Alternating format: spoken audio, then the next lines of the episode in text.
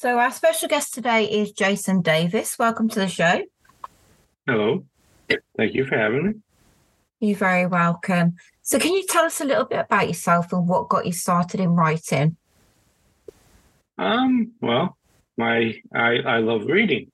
Is uh, you know, I as to what got me started, I would have to say I don't really know where it began. Uh, as far as I can remember, when I was a kid, my parents got me a typewriter. Yes, I'm that old. Um, and uh, you know, I just started checking out uh, these short one-page little short stories. You know, just wake up early in the morning and just start typing away and just went with it. So, you know, as far back as I can remember, I've always been writing. Brilliant. So, what was the first horror story that you've ever wrote? Uh, it was basically a variation off of like a Dracula, you know, some uh, vampire. It pretty much was just a Dracula ripoff, but summed up into one page. So what drew I don't even remember whole... reading Dracula, but I remember that's where the story basically was. so what drew you into the horror genre? Uh, well, uh, that actually comes from a lot, I think, to do with my uh, mother. She was obsessed with horror films to where I was exposed to them at probably a much earlier age than I should have been. Um, yeah. It's funny how we think nowadays when we think about all the things we watched when we were kids and uh, how we're let our own children watch those nowadays. And that is so true. but uh, yeah, I, I remember, um, you know, just she that she was obsessed with watching horror films and I was more of a reader than a watcher. I, you know, would just always read a lot of books, but you know, I would watch the movies with her as well. And eventually, I was terrified of them actually. And yeah. over time, I would actually Nightmare on Elm Street being my biggest, you know, fear for a long time. Until one day, I actually sat down and made myself watch all of the movies in a marathon. I just told myself I'm going to get over this fear and I'm going to sit down and watch them. And uh, that kind of spread into this continuing to do that, facing my fears and watching and reading what I was afraid of. Yeah, it's a good way of doing it, isn't it? Mm-hmm the three process for developing a story. So where does your ideas come from? Um that is very tricky because uh, I feel like there is the part of them comes from, you know, just dreams, but then part of them just comes from the natural flow of writing the story. Um, yeah. like I try to outline out my stories, but I would have to say that not a single, the only one that has ever followed the outline is probably the story that I'm least uh, uh, most disappointed with. uh, I, I feel like as I'm writing, the stories kind of develop their own life, and that if I hold myself too much to the outline, it just kind of suffocates it. So, and it just you know, I just will start just sitting there and just start typing away and just continuing and keep going. And yeah, they just kind of one pair, one word becomes another, you know, follows another and a, in the next paragraph. And it just, they just seem to kind of come to life as I'm typing them. Yeah. So how do you create your characters? Um, you know, a lot of it just starts with uh, just as I'm typing up, uh, I'm thinking about what I need in that situation, and I start with that character, and then as I'm as the story develops, I find more ways to incorporate things into that character and build off of that and flesh them out. Um, you know, one of my favorite characters. Uh, in fact, I fell in love with him so much in my first book that he's now been in uh, all my current books, except for the one I'm working on now. Uh, you know, I just I fell in love with him too much. But uh, as I started writing him, there's a huge, a lot of me in him as well. And uh, can I just put him into these different situations? And I would like to think that'd be how I'd react. yeah. But, you know, and I develop these characters around him and just, you know, kind of a little mix different people that, you know, I know and some people I don't, you know, just some are more of a stereotypes of people I've kind of grown up with and stuff like that. Um, well, uh, it's just, yeah, I, I, do put a lot of my own uh, life, I think, into uh, these characters. Yeah. So, do you have like any specific themes or messages that you often explore in your work?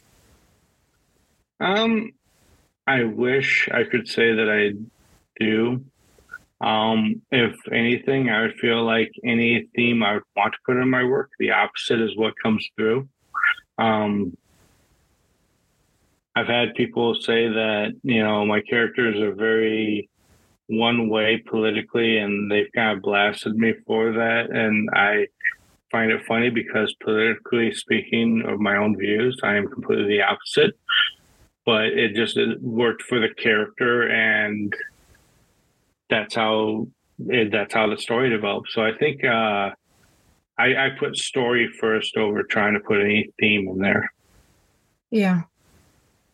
So. so what's your approach to pacing in a horror story to maximize like the scares and the twists that you get?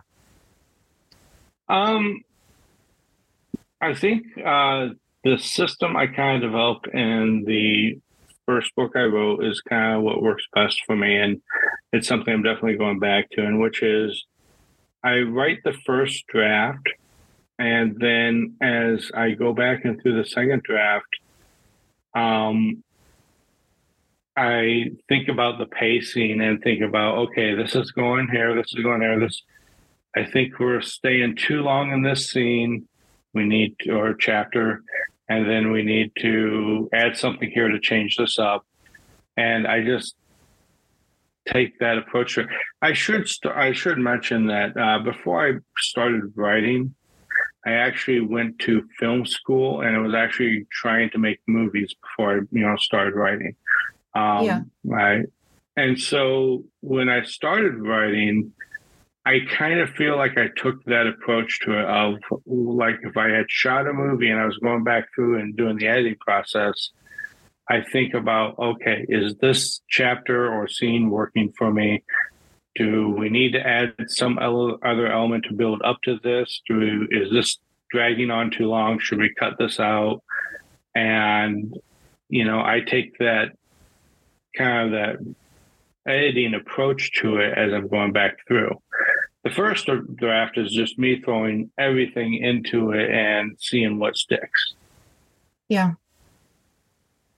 So, what's been the hardest part about writing a book in the horror genre?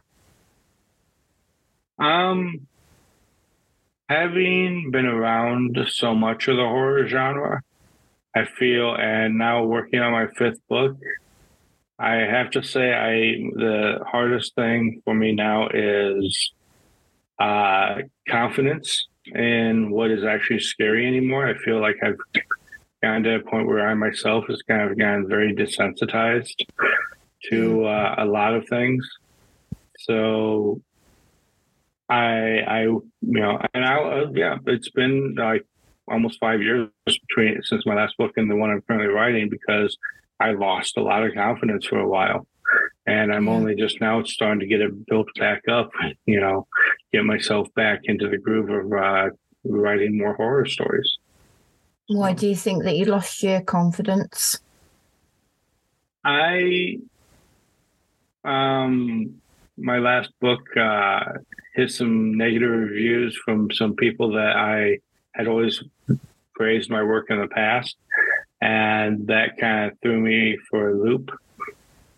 Uh, and I, I fully blame myself because I felt like I had gotten overconfident and felt like uh, I didn't go through a lot of my uh, processes like I had in the past of trying to go back through and seeing what works and what didn't work. I just I quickly wrote the book. I put it together. I you know put it out there, and you know I didn't uh, check myself. I guess you could say, you know, and uh, it, it it kind of shows in how people reacted to it or lack of reacting to it, and uh, you know I kind of got a little bit of reality check with that. Yeah, it can be difficult when you get negative reviews. Yeah, yeah, yeah.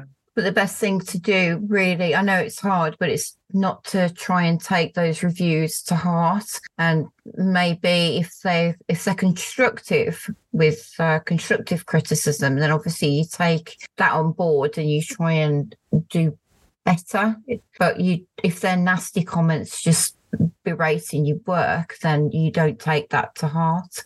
Yeah, and you know, I, I should have at the time. Uh, I, I felt like I actually it was good for me to have this break because uh, the book that I'm working on now, I, I easily feel like I would have done the same thing to it, and I'm glad I took that break. And I'm I'm rereading it now, getting it ready for uh, you know to send to get it edited and have it out for next year. And um, I'm very happy with it. I was uh, I was so down on it for like the last three years, and but rereading it, it's kind of helped lift me back up. It's helped fill me back with some confidence, and you know, I I think I needed that break.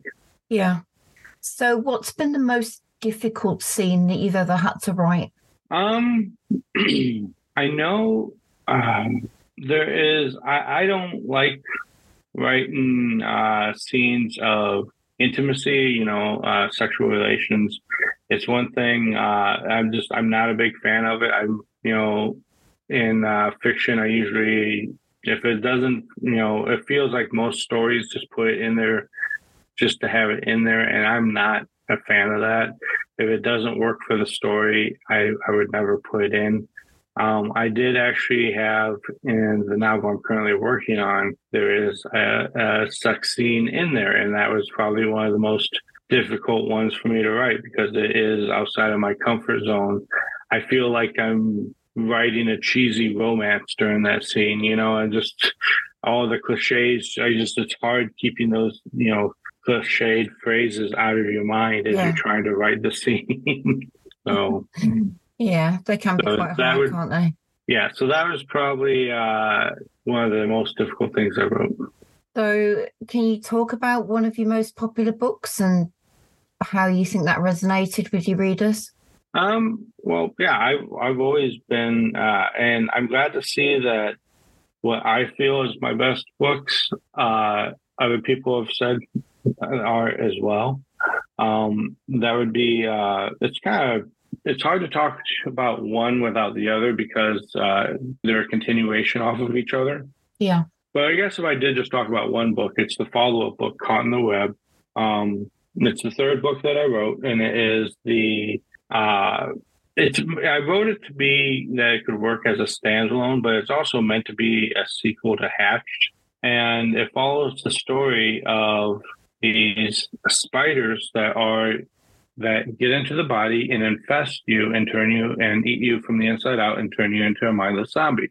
Um, the kicker is that you can't see them until you're already infected by them. That's why the uh, series is called The Invisible Spiders. So by the time you see them, it's already too late. You're already infected by them.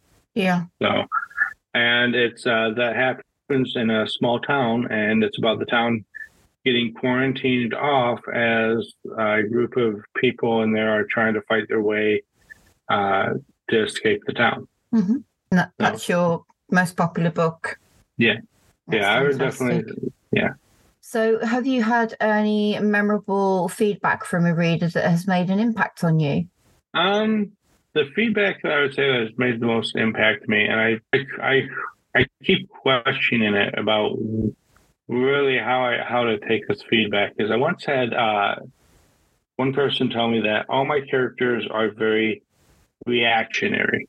That it's not like they go off to find trouble, trouble finds them. And so, and I think what he means by that is that my stories start out and it's these Gregor people and the world around them shifts and something and all this stuff starts happening and they have to react to it.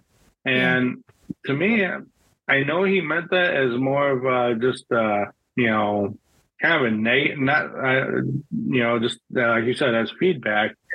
But to me, I feel like that's how people really are. Is you know, life happens and we react to it and we try to find ways to survive. And so I. I you know, I I feel like he meant it as criticism, but I, I actually keep walking away and I think about it a lot. But I, I find to be I think of it as positive because to me that's how life is. That's right.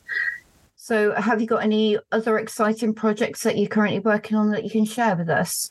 Um, well, like I said, I'm working on Dead Friends right now. It's uh, I'm hoping to have that out next year, and it's a book about this uh, family curse and the this uh, young woman and gets the curse after her uncle passes away. It comes, you know, it comes down to her, and it's basically that anybody that gets close to her dies.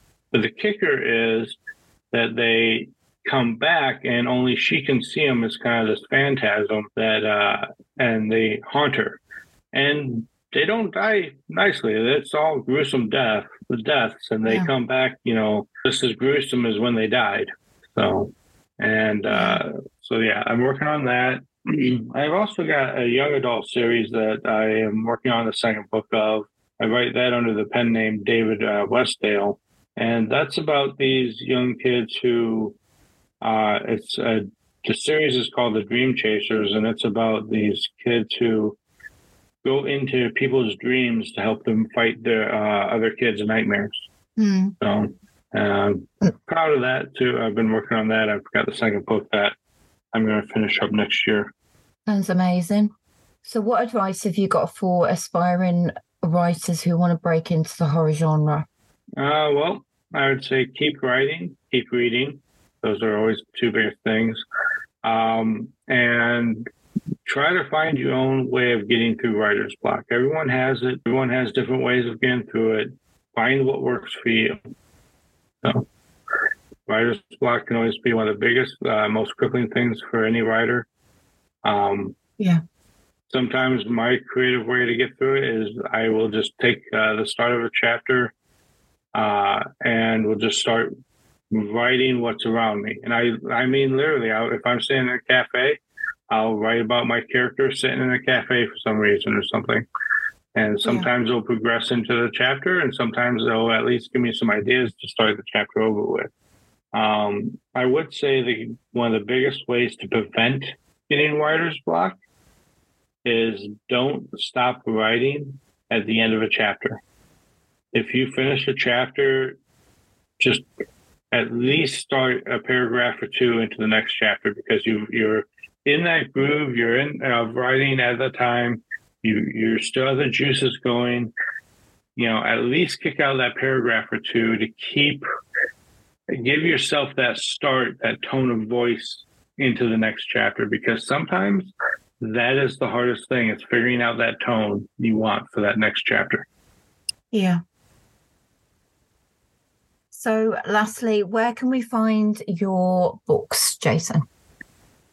Uh, they're available pretty much everywhere um, on Amazon. Um, I know that they should be still available in the Google Play Store for the digital versions, as well as um, on the iBook store. I do know that they're available on Audible uh, for anyone who likes uh, audiobooks. Um, uh, let's see. I believe you can. I, I doubt they'll actually be on the shelves at any bookstores, but you should be able to order them through any bookstore as well. Yeah. That's fantastic. Well, thank you for your time, Jason. It's been a pleasure having you on the show. Is there anything else you'd like to add at all? Um, no, it's been a pleasure talking to you. Um, I, you know, I can't think of anything else. Uh, just I hope people enjoy my books, and I always uh, enjoy feedback. If uh, anybody wants to visit uh, my website, jasonrdavis.com, I've actually been posting Dead Friends uh, chapter by chapter onto my website just to give people a taste of the beta for it. And then yeah. once at the end of November, I'm going to be pulling all of that down so that way we can go to edit uh, and start working on getting that edited. But for right now, with it being in beta, it's up there for anyone to give any kind of feedback. They can visit jasonrdavis.com and uh, start reading. That's fantastic. Well, thank you for your time, Jason. It's been lovely speaking with you.